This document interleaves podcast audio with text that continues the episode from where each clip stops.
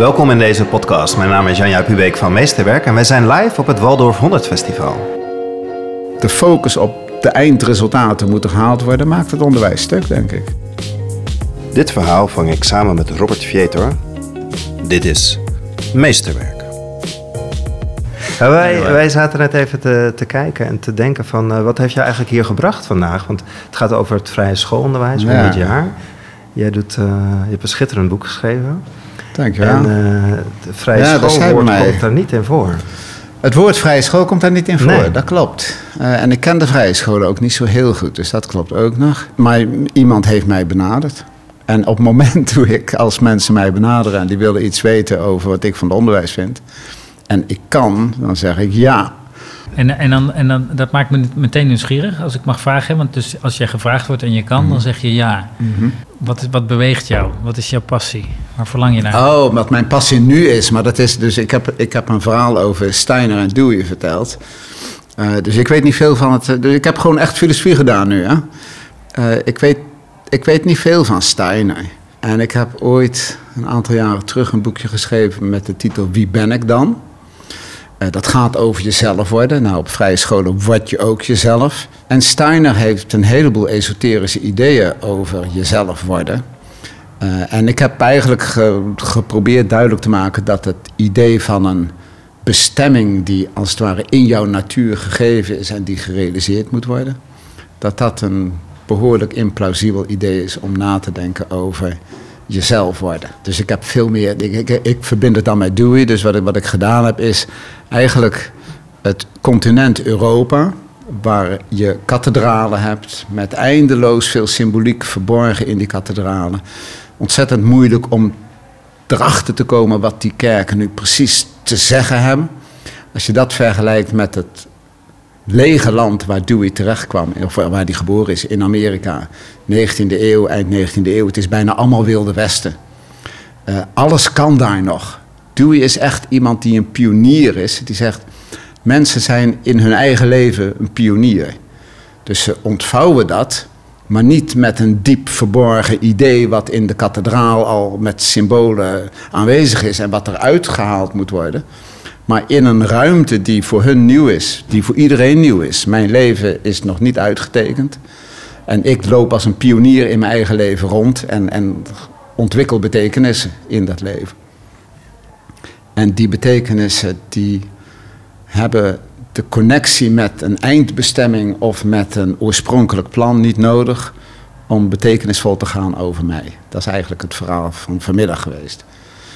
Dus mijn passie hier, wat brengt mij nu hier, was dat ik denk dat ik een soort appeltje te, schillen, te schillen heb op het, op het filosofische nadenken over persoonlijke identiteit en authenticiteit, jezelf worden. Daar heb ik, dus voordat ik met het onderwijsboek begonnen ben, heb ik daar, dat, daar zit meest van mijn werk eigenlijk in. En, en als je kijkt naar de ontmoeting die je net had in die volle zaal en waar je binnenkwam met al die verwachtingsvolle mensen, hoe, hoe keken ze tijdens, tijdens het tijdens de ontmoeting en, en aan ja, het eind? dus ik krijg ze wel mee. Dat kan ik. Ja, waar zit dat in? Dat, ja, waar zit dat in? Wat doe je? Ik kan gemakkelijk, ik kan, ik kan wel grappig zijn. Ik kan makkelijk mezelf relativeren. Ik kan scherp zijn, dingen, dingen met makkelijke beelden tegenover elkaar zetten. Uh, dus ik denk dat ik, ik, ik krijg lachers mee, zullen we maar zeggen. Ik krijg ook mensen mee die behoorlijk los kunnen denken, die, die mentaal flexibel zijn. Ik raak vast zere benen van mensen die wat steviger in een, in een visie op het menselijk bestaan en op de, het universum, ongetwijfeld ook nog in deze contraien. En op onderwijs, snap je, als, als je visie wat, wat vaster zit, als je wat, met een onaardig woord, als je wat dogmatischer in elkaar zit, dan verdraag je mij wel? Dan weet je niet misschien gemakkelijk wat voor vraag je moet stellen, want dan komt, je krijgt een stortvloed daarna van mij over je heen. Ja, dus, en zulke waren er wel, maar ik zie ook wel veel, en die zijn natuurlijk leuker om naar te kijken voor mij. Snap je? Je ziet ook mensen zoals jij nu doet, knikken en glimlachen en denken van, dan denk ik, oké, die heb ik. En als ze er daar zo een stelletje van zijn, dan praat ik wel door. En stel nou dat je in deze ontmoeting iets zou moeten zeggen over de stand of eigenlijk meer over de beweging en de potentie van het vrije schoolonderwijs voor de, voor de komende jaren, ook in relatie eigenlijk tot jouw, jouw pleidooi in jouw boek? Ja. Oké, dat is wel een, dat is een goede vraag. En ik denk eigenlijk dat. Dus ik hoop dat de antroposofen uit hun schulp komen. Ehm, dat ze als het ware de, de urgentie om zich dogmatisch af te schermen van een wereld die onderwijskundig heel anders in elkaar zit. Ik doe wat langer over het antwoord. Ze hebben zo'n mooi onderwijs namelijk. En dat mooie onderwijs voor mij heeft een beetje last van de esoterie van Rudolf Steiner. En ik denk, als ik zo mensen daarover spreek, dat dat, dat losser wordt. En dat dat heel goed is voor het vrije schoolonderwijs. En dat dat ook heel goed is voor het reguliere onderwijs. Want, want wat, je, wat je hebt gekregen is dat. De, de, de, onderwijswereld is enorm gepolariseerd. Aan alle kanten. Er is altijd een soort van onaardig naar elkaar kijken en tegen elkaar afzetten. En, in, en dat heeft die, daar is een lange geschiedenis, denk ik, waarin dat vrije schoolonderwijs zich in zijn schulp heeft teruggetrokken. En zich misschien veel dieper dan nodig is voor dit soort onderwijs, zich vastgeklampt heeft aan Steineriaanse ideeën. En, en dus naar binnen gekeerd is op een manier die, die eigenlijk helemaal niet past bij vrije schoolonderwijs. Uh, en dat naar buiten keren, dus dat, dat pioniersverhaal van mij. Dus, dus in die zin is er ook een dubbele boodschap bij mij. Ik denk dat Dewey ook echt iets goeds kan doen voor het vrije schoolonderwijs. En, en, en omgekeerd, dat het vrije schoolonderwijs een enorme potentie. Mijn, mijn werk op dit moment gaat voor een groot deel over waarom doet het onderwijs niks aan het ontwikkelen van de wil. Dat is een domein waar, waar gewone scholen niks mee doen. en het vrije schoolonderwijs wel. Ja. En het, is, en het is heel herkenbaar. Wij, wij, werken op een hogeschool en dan komen elk jaar 4000 uh, eh, nieuwe, nieuwe studenten uh, naar ons toe. Mhm. En als ik uh, een beetje ongenuanceerd ben, dan is het zomaar de helft van hen die toch nog niet helemaal zo goed weten wat ze willen. Mhm. En, en, en, en dat is eigenlijk helemaal niet zo gek. Hè? En daar praten we dan ook wel over met het voortgezet onderwijs. Van joh, hè, ja, er is hen jarenlang niks gevraagd. En, en hè, er is helemaal niet gewerkt aan eigenlijk hun beweging van binnenuit. En, hun ambitie. Dus dat, dat spreekt me erg aan, dat, werken aan de wil. Mensen die net van de middelbare school komen, maar mensen die naar het onderwijs willen overstappen die wat ouder zijn, die staan er wel anders in. Die gaan heel bewust met, met, met die betekenis Maar die hebben, die hebben ontdekt wat ze willen. Ja. En dan maar dat ontdek je dus interessant genoeg alleen maar na school tegenwoordig. Als jij naar de lerarenopleidingen kijkt, wat is je boodschap aan ons? Want wij, wij maken lerarenopleidingen. Wat zou je ons... Welke beweging moeten wij maken om uh, juist aan die wilsvorming, die subjectwording zoals dat noemt. Dus ik zou denken, ja, dus, dus, dus ik zit vast voor een groot deel in de buurt van, van Gert Biester. Ik denk dat de pedagogische, pedagogische dimensie van het onderwijs veel sterker in de PABO's. Maar de PABO's, dat, bij de PABO's valt het misschien nog mee, hè, maar de, lerarenopleiding voor het middelbaar onderwijs, daar denk ik dat het, dat het veel steviger in moet dalen. Dat, dat het om de pedagogiek gaat. Maar ook dat het ik zeg hem even zo cru als ik hem nu zeg, dat het niet om het vak gaat. Dus ik denk de lerarenopleidingen, academisch, maar ook op de HBO's, die, maar op de academie zeker, in de, in de, aan de universiteit vertrekt het altijd vanuit een vak wat je eerst eigen hebt gemaakt. En, en er zit een hele nare hiërarchie in het, in, in het, in het DNA van, van de universiteiten. Dus als jij gewoon goed bent in scheikunde, word je onderzoeker. Als je een zeventje bent, dan ga je het bedrijfsleven in, dan ga je allemaal nieuwe verf ontwikkelen enzovoorts. En als het eigenlijk maar, dan kan je altijd het onderwijs nog in. En, dat, en als dat je instroom is, dan heb je mensen die eigenlijk om het vak geven, die niet goed genoeg in dat vak zijn op een of andere manier.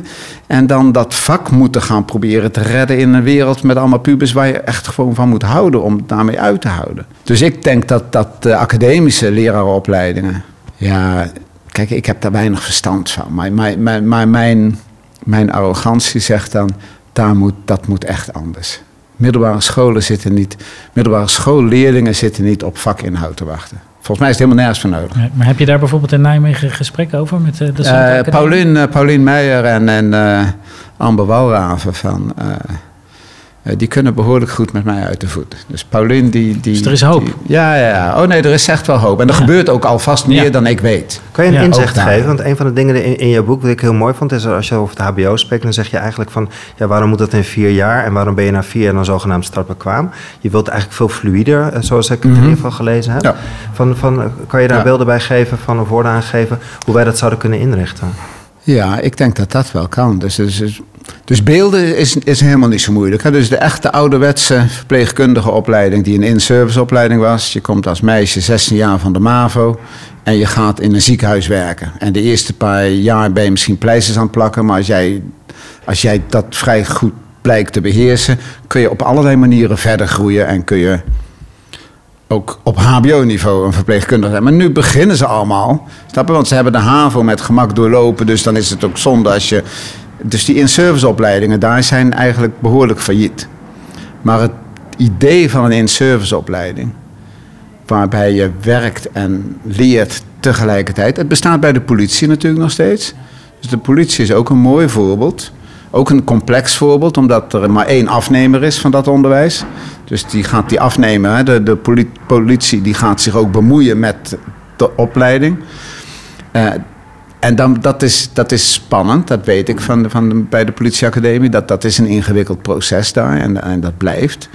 Maar, eh, maar mijn beeld zou dus zijn, dus, dus wat ik in het boek zeg is... eh, ik denk ook dat ik het over een politieagent zeg. Maar in ieder geval, neem, neem een advocaat of neem, neem een leraar natuurkunde of wat dan ook. Het duurt echt wel acht jaar na je opleiding voordat je goed in die professie ingedaald bent. Een goede advocaat heeft gewoon ervaring nodig. 10.000 uur nodig. Nou ja, ja dat is, dat is zo'n zo'n fabel. Maar, die, die, eh, ehm, maar je hebt ervaring nodig in het werkveld. Ja. En hoe we de boel nu georganiseerd hebben in de HBO's. En, en de HBO's zijn al meer aan het veranderen. Hè. Dus ik denk dat daar nog wat meer gaat gebeuren. Sneller meer gaat gebeuren dan op de universiteit. Maar wij denken van je gaat vier jaar studeren. En dan acht jaar ervaring opdoen. En mijn simpele voorstel is: waarom doe je niet gewoon twaalf jaar werken en studeren? En door elkaar heen. En, en je, je begint gewoon vanaf, direct vanaf de middelbare school begin je te werken. Maar in een soort begeleide setting waarin je ook studeert. Je ziet het ook bij de HBO. Bijna alle HBO-studenten vinden stage fantastisch. Dan gaat het eindelijk eens echt ergens om. Dat herken ik. Dat zeggen onze studenten Ja. ook in de stage. En waarom begin je dan niet dag Ja. één met stage? En dat kunnen ze natuurlijk nog niet zoveel. Maar ze hoeven ook nog niet zoveel. Er zijn allerlei klusjes te doen. Wat jij nu zegt, er zit één, één zin uit je boek, die heb ik opgeschreven, ook zo mooi. Onderwijs gebeurt en heeft waarde van zichzelf. Kan je vertellen wat je daarmee bedoelt? Nou ja, dus, dus, dus in mijn boek verzet ik me heel sterk tegen instrumentele duiding van onderwijs. Alsof de waarde van onderwijs, alsof de waarde van onderwijs afhankelijk is van wat je er na het onderwijs aan hebt. Dus ik maak altijd, ik maak die vergelijking altijd en ik doe het nu maar weer. Als je schildert, dan maak je een schilderij. En je kunt de waarde van jouw geschilder afmeten aan hoe goed het schilderij is wat je daarna mee kunt nemen. Als je danst, gaat die vliegen niet op. Dus als je stopt met dansen, is de dans weg. Dus het dansen moet zijn waarde hebben. Ook zelfs als de dans zijn waarde heeft in het realiseren van een dans, heeft de dans zijn waarde in dat je danst. Dat je ermee bezig bent. Eh, als je denkt dat je alleen maar danst om beter te worden in dansen, dat heeft alleen maar zin als je de volgende keer weer danst. Dus dansen heeft zijn waarde in zichzelf. En mijn, mijn betoog is, we zijn van onderwijs veel te sterk gaan denken dat het op schilderen lijkt in plaats van op dansen. Kijk, er zijn nu, nu dat was pas geleden, nog niet zo lang geleden, was er. Dat, eh, er is een of andere stichting of instelling of vast een commercieel bedrijf. die in elf weken kinderen van de lagere school op niveau van de CITO-toets brengen in rekenen.